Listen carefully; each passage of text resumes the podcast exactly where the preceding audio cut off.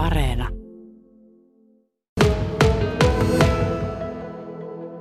No kyllähän se on varmasti työnyt myös paljon hyviä asioita mukana ja toki sitten me saatiin tosi kivasti, tai itse asiassa me saatiin aikaistettua meidän tiettyjä hankkeita nyt ja, ja haettiin näitä korona-ajan tuota, hankeavustuksia Business Finlandilta ja ely ja niiden myötä ollaan saatu kyllä sitten tosi paljon asioita eteenpäin, että ollaan avattu ihan uusi iltaravintolatoiminta tuohon meidän lounaspaikkaan ja, ja tuota, toki tähän leipomon puolellekin esimerkiksi takeaway-myyntiin liittyen ja, ja tämmöisiin asioihin liittyen, niin, niin, niin tuota, kyllähän se on tuonut myös paljon, paljon uusia asioita, että ei, ei ehkä pelkästään negatiivista, mitä tämä korona on tuonut tullessa.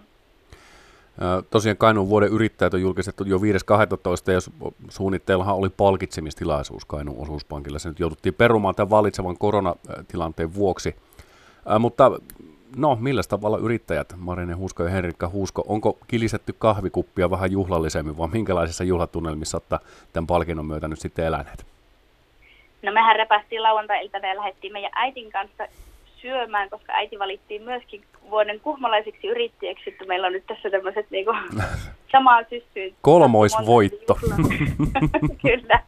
Niin tuota, käytiin syömässä pienellä porukalla, että siinä oli meidän lauantai juhlistamiset, mutta oli kyllä tosi mukava ilta.